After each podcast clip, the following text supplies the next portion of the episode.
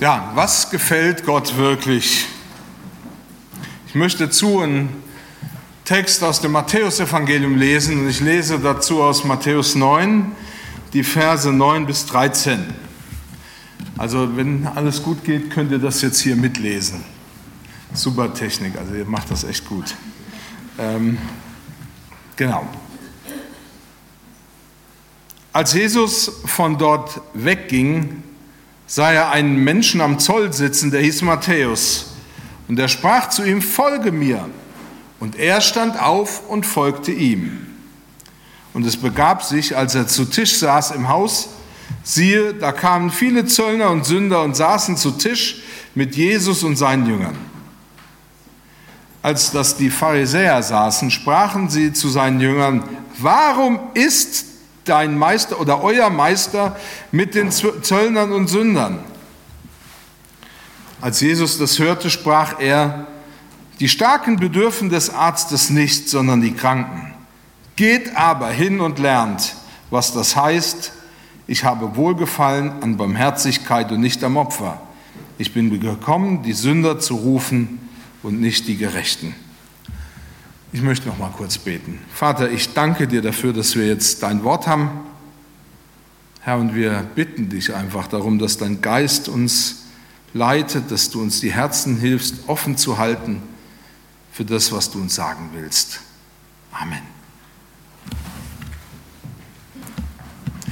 Das ist wenigstens meine Beobachtung. Ihr müsst selber sagen, ob das so stimmt oder nicht, aber ich habe den Eindruck, dass wir als Menschen manchmal ganz schwer damit zurechtkommen, wenn es keine Regeln gibt, an denen wir uns orientieren können. Wenn zum Beispiel niemand sagt, was wir tun dürfen oder was wir nicht tun dürfen. Diejenigen, die dabei waren, können sich vielleicht auch noch ganz gut an den Willow-Krieg-Kongress in Hannover erinnern, als Johannes Hartl damals auf der Bühne stand und einfach zunächst mal geschwiegen hat und dann uns die Frage gestellt hat, was ist, wenn nichts ist? Was ist, wenn niemand dir sagt, was richtig oder falsch, was gut oder böse ist? Was ist dann?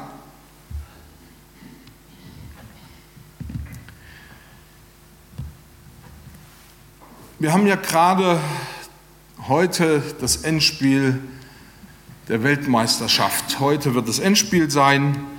Und ich muss ehrlich sagen,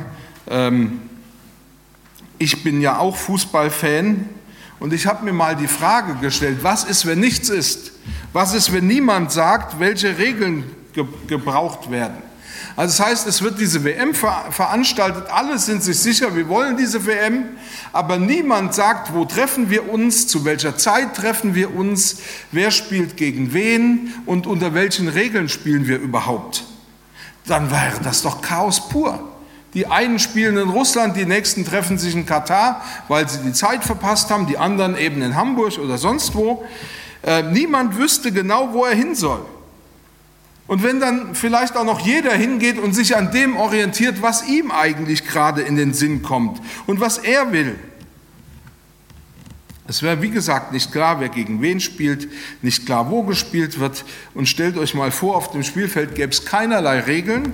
Da gäbe es die einen, die würden sagen, faul, das machen wir gar nicht, also das beachten wir gar nicht, das was für Weicheier. Und der Nächste würde sagen, hey, faul ist, wenn man mich berührt. Niemand würde sagen, auf welches Tor gespielt wird oder auf 2 Tore und. Es wäre ein Riesendurcheinander. Wir merken schon, es wäre überhaupt nicht möglich zu spielen.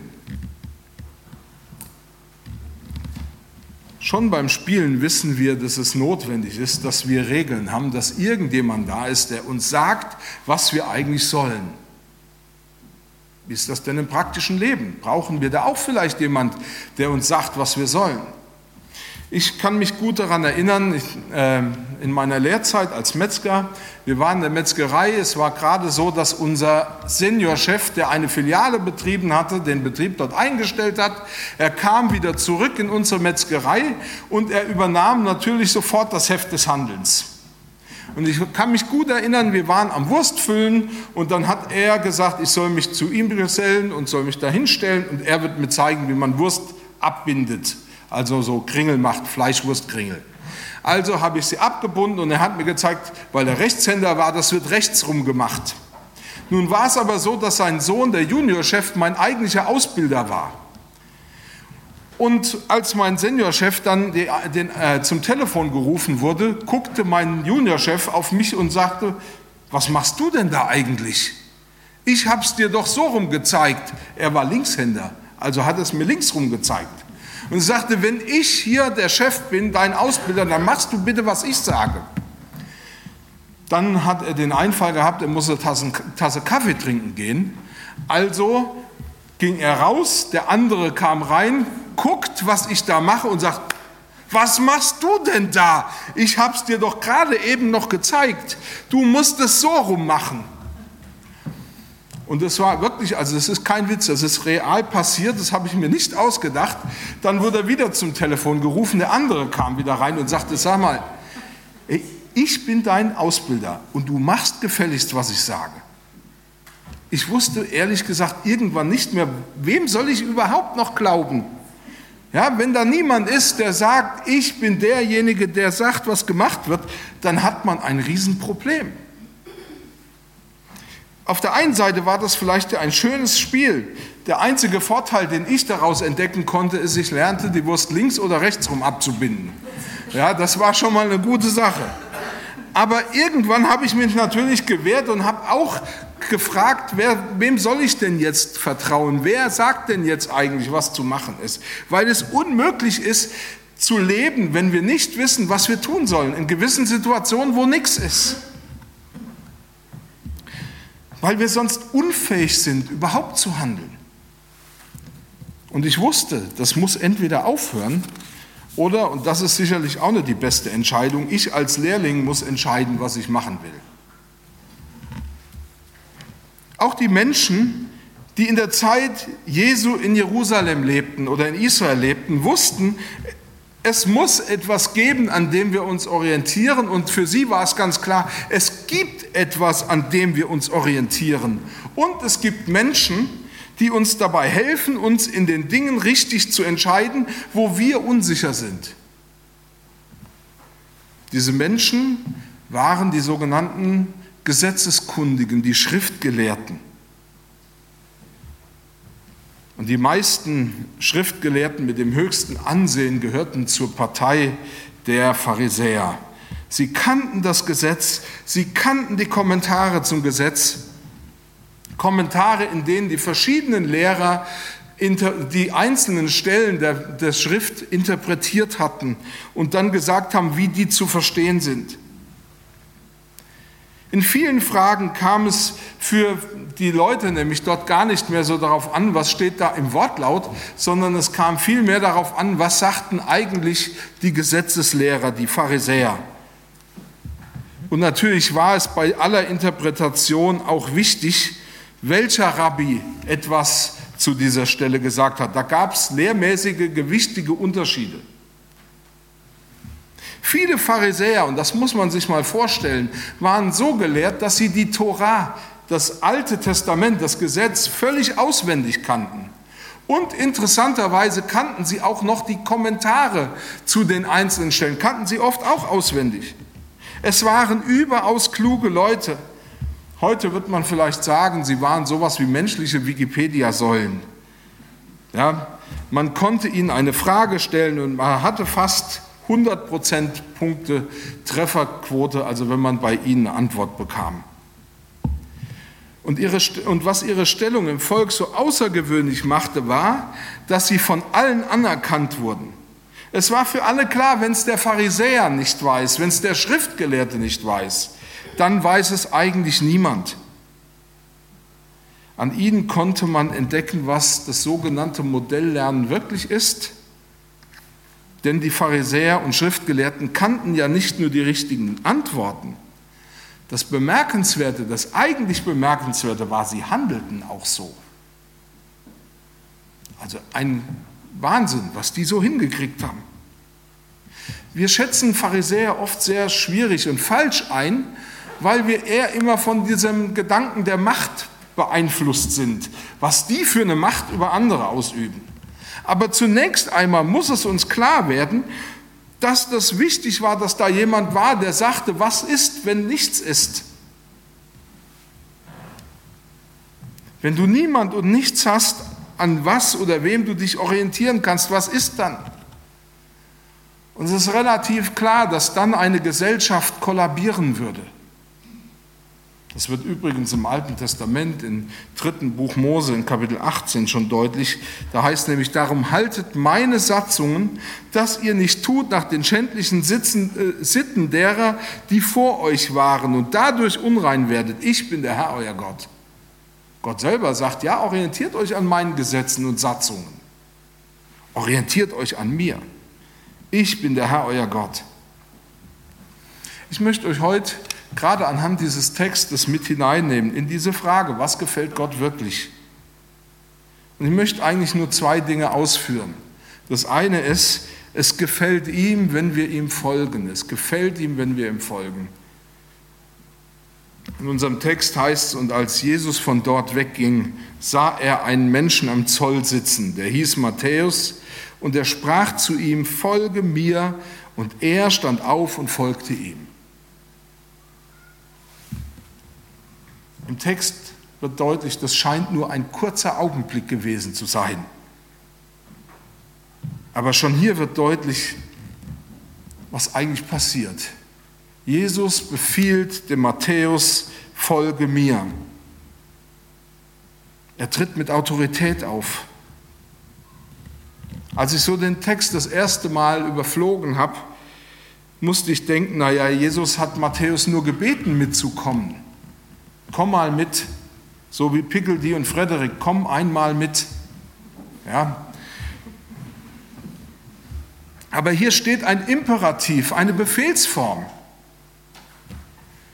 Und wenn wir uns dieses Befehlswort und die Folgen davon näher anschauen, dann erfahren wir, dass es gar nicht so einfach war, diesem Befehl zu folgen. Dass es nicht so selbstverständlich war, dass Matthäus hier Jesus nachgefolgt ist. Sondern, dass hier etwas anderes sichtbar wird. Das, was Jesus sagte, war relativ radikal. Und ich persönlich fand es sehr bemerkenswert, dass Matthäus Jesus folgte. An einer anderen Stelle wird ausgesagt, was Nachfolge eigentlich ist. In Lukas 14 heißt es, wenn jemand zu mir kommt und hasst nicht seinen Vater, Mutter, Frau, Kinder, Brüder, Schwestern und dazu sich selbst, der kann nicht mein Jünger sein. Und wer nicht sein Kreuz trägt und mir nachfolgt, der kann nicht mein Jünger sein. Hier wird das wieder gespiegelt, was Nachfolge eigentlich bedeutet. Jeder, der Jesus nachfolgt, sollte wissen und erfahren, dass die Nachfolge zwei Dinge beinhaltet, die nicht, also wenigstens eins davon ist nicht ganz leicht. Und ich habe versucht, mir das selber auch nochmal bewusst zu machen. Also wenn man von Nachfolge spricht, und ich habe mich da wirklich auch sprachlich versucht, ein bisschen da durchzukämpfen, dann meint man vor allen Dingen die totale Preisgabe des eigenen Urteils und das Lernen, sich mit seiner ganzen Existenz an Gottes Willen auszurichten. Also das ist das eine. Die totale Preisgabe des eigenen Urteils und das Lernen, sich mit seiner ganzen Existenz an Gottes Willen auszurichten. Und das zweite heißt, die alte Existenz aufgeben und sich immer wieder bewusst machen, dass ich jetzt eine neue Existenz in der immer andauernden Gegenwart Gottes habe. Also, dass etwas völlig Neues passiert ist. Etwas, was vorher noch nicht da war. Matthäus ist Jesus gefolgt. Und was mich so beeindruckt ist, er denkt scheinbar überhaupt nicht lange nach. Aber auch für ihn muss irgendwann der Punkt gekommen sein, an dem er bemerkt hat oder sich bewusst machte, Jesus zu folgen hat ernste Konsequenzen. Gerade in Lukas weist Jesus deutlich darauf hin, dass jeder, der in seine Nachfolge kommen will, das nicht ohne das Bewusstsein tun sollte, dass dieser Schritt eben diese Konsequenzen nach sich zieht.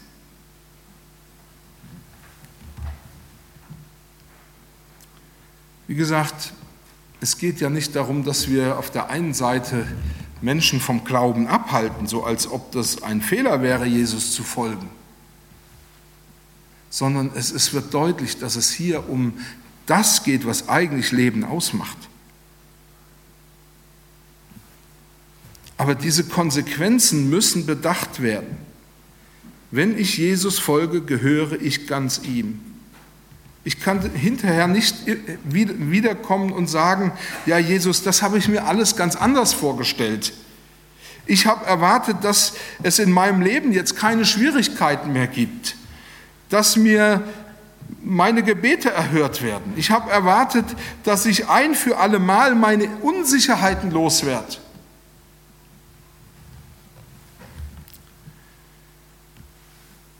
Jesus zu folgen bedeutet, ich folge seinem Willen, ich gehöre ganz ihm. Ich gebe meine alte Existenz, mein altes Leben, meine alten Bindungen auf zu seinen Gunsten. Ich bin bereit, seine Meinung und seinen Willen über meinen zu setzen. Und ich weiß, dass das für uns zunächst mal relativ schwierig klingt. Wir wollen alle selbstbestimmt sein, autonom. Und es macht uns Probleme, uns an etwas so zu orientieren, dass wir uns ihm sogar unterordnen. Im Blick auf das, was Gott sagt, wird aber etwas anderes deutlich. Es wird nämlich deutlich, wenn ich mich Gott ganz ausliefere, dann werde ich zu dem Leben kommen, das Gott für mich gedacht hat. Dann werde ich das erfahren, was letztlich Freiheit bringt. Es ist interessant, wenn wir so in der Bibel nachschauen, wenn es um den Willen Gottes geht, wie Leute das unterschiedlich beurteilen. David sang zum Beispiel im Psalm 40, Deinen Willen, mein Gott, tue ich gern und dein Gesetz habe ich in meinem Herzen. David hat den Wert dessen erkannt, was das Gesetz Gottes für sein Leben mitbringt. Was die Satzung Gottes für sein Leben mitbringt, dass es etwas Gutes ist. Matthäus muss auch etwas davon erkannt haben, was das bessere Leben ist. Sonst wäre er Jesus nicht gefolgt. Das gute Leben, und damit meint die Bibel das Leben in der Gegenwart Gottes, ist das eigentliche Leben, das sich lohnt. Ja, natürlich, ich muss mich in meinem Leben immer wieder fragen, was will Gott? Was sagt die Bibel? Das heißt, ich öffne mein Herz für seinen Willen und bitte den Heiligen Geist, mich zu leiten. Aber in der Gemeinschaft mit Gott zu leben, und je mehr ich darüber nachdenke, umso deutlicher wird das. Das bedeutet wahres Leben. Das ist das wahre Leben. Ohne die Gemeinschaft mit Gott bin ich tot. Selbst dann, wenn ich mich gerade in dem Augenblick äußerst lebendig fühle. Trotzdem, die Entscheidung, Jesus zu folgen, kostet dich zunächst einmal alles andere. Aber, und dafür verspreche ich nicht zu viel, du erhältst dafür ein reicheres Leben. Nicht vielleicht ein Leben ohne Schwierigkeiten, aber ein reicheres Leben. Der Befehl, Jesus zu folgen, löst aus allen vorläufigen Bindungen. Die Beziehung zu Jesus wird wichtiger als die Beziehung zum Beruf, zur Familie und vielleicht sogar die Bindung an mich selber. In der Nachfolge geht es nicht in erster Linie darum, Jesus und sein Verhalten zu imitieren. Wäre es so, dass es nur darum ging, das zu tun, was Jesus auch tat, dann wäre es hier nur eine äußere Form der Veränderung. Aber hier geht es um viel, viel mehr. Es geht um die Lebensgemeinschaft mit Jesus und damit um das Leben in der Gegenwart des lebendigen Gottes. Die Bibel macht deutlich, in Jesus ist Gott gegenwärtig. Das heißt, er ist da. Für die Pharisäer war Matthäus wie alle Zöllner und Sünder ein furchtbarer Mensch. Weit weg von Gott und damit vom Leben selbst ausgeschlossen. Für sie stand Matthäus auf der falschen Seite des Gesetzes. Dabei waren es Matthäus und seine Kollegen, die am Ende Gemeinschaft mit Gott genießen konnten. interessanterweise. Matthäus musste zu Jesus total Ja sagen. Wäre er am Zoll sitzen geblieben, hätte sich das Urteil der Pharisäer bestätigt. Aber so waren sie draußen und er drinnen. Ich möchte ein zweites sagen. Ihm gefällt, wenn wir barmherzig sind. Also wenn wir uns fragen, was gefällt Gott wirklich, dann wird in diesem Text sehr deutlich gesagt, ihm gefällt, wenn wir barmherzig sind. In Matthäus 9 heißt es, geht aber hin und lernt, was das heißt. Ich habe Wohlgefallen an Barmherzigkeit und nicht am Opfer. Ich bin gekommen, die Sünder zu rufen und nicht die Gerechten. In dem bekanntesten Lied, das Martin Luther je gedichtet hat, "Ein feste Burg ist unser Gott", beschreibt er ja die Macht und die Kraft des lebendigen Gottes. Und in der dritten Strophe heißt es, und wenn die Welt voll Teufel wäre und wollt uns gar verschlingen, so fürchten wir uns nicht so sehr, es soll uns doch gelingen. Der Fürst dieser Welt, wie sauer er sich stellt, tut er uns doch nicht. Das macht er, ist Gericht. Ein Wörtlein kann ihn fällen. Ein Wort kann alles zu Fall bringen. Wenn wir die Pharisäer etwas genauer anschauen, dann entdecken wir, dass es ganz genau so ist. Ein einziges Wort bringt ihre ganze Rechtschaffenheit und ihre ganze Theologie zum Einsturz. Sie haben jedes Detail im Leben genau bedacht. Sie haben ihr Verhalten peinlich genau mit dem Gesetz abgestimmt. Aber sie haben ein Wort übersehen. Das Wort Barmherzigkeit. Du kannst dir in deinem Leben echt eine wirklich kluge Philosophie überlegen, der du selber folgst. Du kannst dir alles wunderbar zurechtgelegt haben. Und das kann auch alles wirklich logisch sein.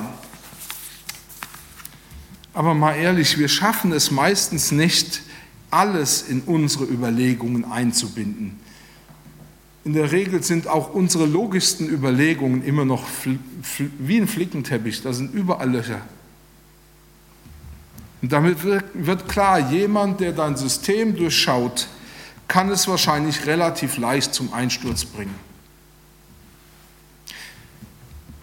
Für die Gelehrten muss das etwas peinlich gewesen sein, denn Jesus schickt die Gelehrten, diese überaus bemerkenswerten Musterbeispiele an Wissen und Verstand mit einfachen Worten wieder auf die Schulbank.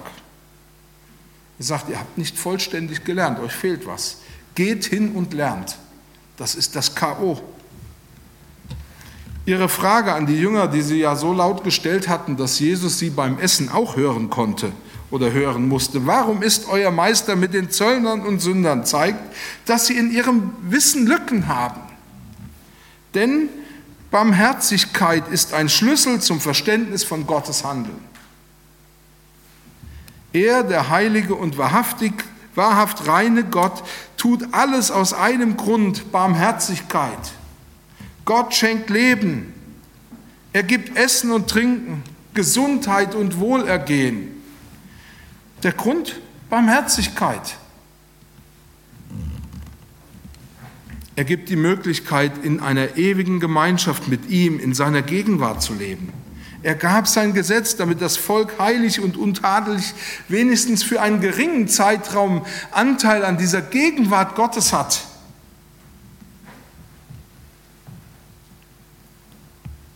Und er gab seinen Sohn, Jesus Christus, damit wir durch sein Sterben am Kreuz und seine Auferstehung in ewiger Gemeinschaft mit Gott leben können. Der Grund? Barmherzigkeit. Barmherzigkeit heißt Güte, Gunst, Gnade, Erbarmen und Wohlwollen. All das will Gott uns geben. Barmherzigkeit ist Gottes Weg, uns an all seinen Gütern und an all seiner Fülle zu beteiligen.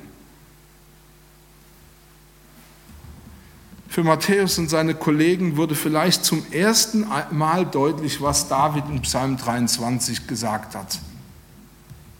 Du bereitest vor mir einen Tisch im Angesicht meiner Feinde und schenkst mir voll ein. Das Wesen der Barmherzigkeit. Der Grund ist nicht eine Eins in Regelkunde, sondern Barmherzigkeit oder Barmherzigkeit. Jesus will den Pharisäern sagen, wer nicht Barmherzigkeit übt, hat vergessen, dass Gott ihm gegenüber barmherzig ist. Oder andersherum, Gott will, weil er barmherzig ist, sollen auch wir barmherzig sein. Die Pharisäer haben recht. Nach dem Gesetz sind die Zöllner und Sünder ganz unter dem Urteil des Gerichts. Sie sind nicht angemessen für die Gemeinschaft mit Gott. Darin haben sie recht. Und die Zöllner und Sünder und Matthäus, sie wissen es auch. Aber Barmherzigkeit heißt, du bist von Rechts wegen von Gott getrennt. Aber weil er dich so liebt, hat er einen Weg gefunden, dich an dem Leben zu beteiligen, das nur er schenken kann. Du kannst dir dieses Leben nicht einfach nehmen. Es wird dir geschenkt aus Barmherzigkeit. Und so wie du von ihm beschenkt wirst und mit offenen Armen empfangen wirst, obwohl du von Rechts wegen es nicht verdienst, so begegne anderen mit offener Liebe und Barmherzigkeit. Öffne dein Herz und dein Haus und dein Portemonnaie, wenn du einen Menschen triffst oder findest, der in Not ist. Es ist nicht deine Aufgabe, darüber nachzudenken. Und da fängt es bei uns ja oft an. Hat er das überhaupt verdient? Hat er die richtige Einstellung, ob ich ihm helfen soll oder helfen kann? Oder ist er nicht vielleicht sogar selber an seiner Situation schuld? Matthäus war ein Zöllner. Er machte seinen Job wahrscheinlich nicht aus hehren und schönen Idealen heraus. Wahrscheinlich wollte er einfach nur schnell reich sein. Und dass Zöllner reich werden konnten, das wissen wenigstens die Leute, die etwas von der Person Zachäus gehört haben. Zöllner konnten reich werden. Matthäus war wahrscheinlich ganz und gar nicht jemand, dem wir unter normalen Umständen Barmherzigkeit gewähren würden. Mir ist dabei nur noch mal die WM eingefallen, als ich versucht habe, das in unsere Welt zu übertragen. Wer von Ihnen hat den Namen Cristiano Ronaldo schon mal gehört? Ja, also alle, die jetzt irgendwie, die WM geschaut haben, die haben diesen Namen schon mal gehört. Und vor kurzem wurde berichtet, dass er 18 Millionen Euro an den spanischen Fiskus zurückzahlen musste. Strafe zahlen, weil er Steuern nicht bezahlt hat oder so.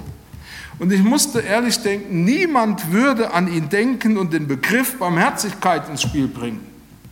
Oder geht es euch anders? Wenn man den schon so sieht, wie der über den Platz stolziert, so wie ein Gockel, oder? Wie der sich so produziert, wie der echt denkt, alles hängt nur von ihm ab.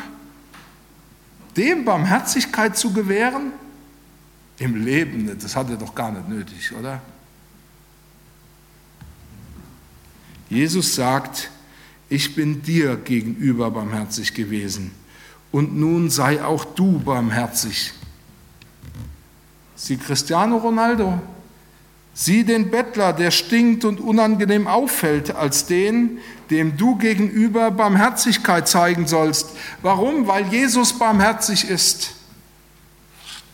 Das Gleiche gilt für, mit Verlaub, deine Ehefrau, deine Schwiegermutter, dein ständig nervender Kollege.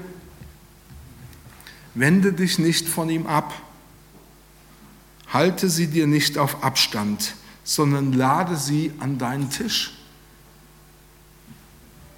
Sei ihnen gegenüber offen. Sieh ihre wirkliche Not und denk dran, Gott ist barmherzig zu mir. Natürlich erfährt Matthäus, um Anteil an Gottes Barmherzigkeit zu erhalten, muss ich Jesus folgen. Muss ich mich auf ihn einlassen. Aber wenn ich das tue, dann habe ich das wirkliche Leben, das vor Gott zählt. dann habe ich Gemeinschaft mit dem lebendigen Gott. Im Gegensatz zu den Pharisäern. Wenn du wissen willst, was Gott wirklich gefällt, dann folg Jesus nach und gib seine Barmherzigkeit an andere, ungeachtet ihrer Herkunft oder ihrer Bildung oder ihrer sozialen Stellung oder ihres Portemonnaies oder egal was weiter. Gib sie weiter, weil er zu dir barmherzig ist. Amen.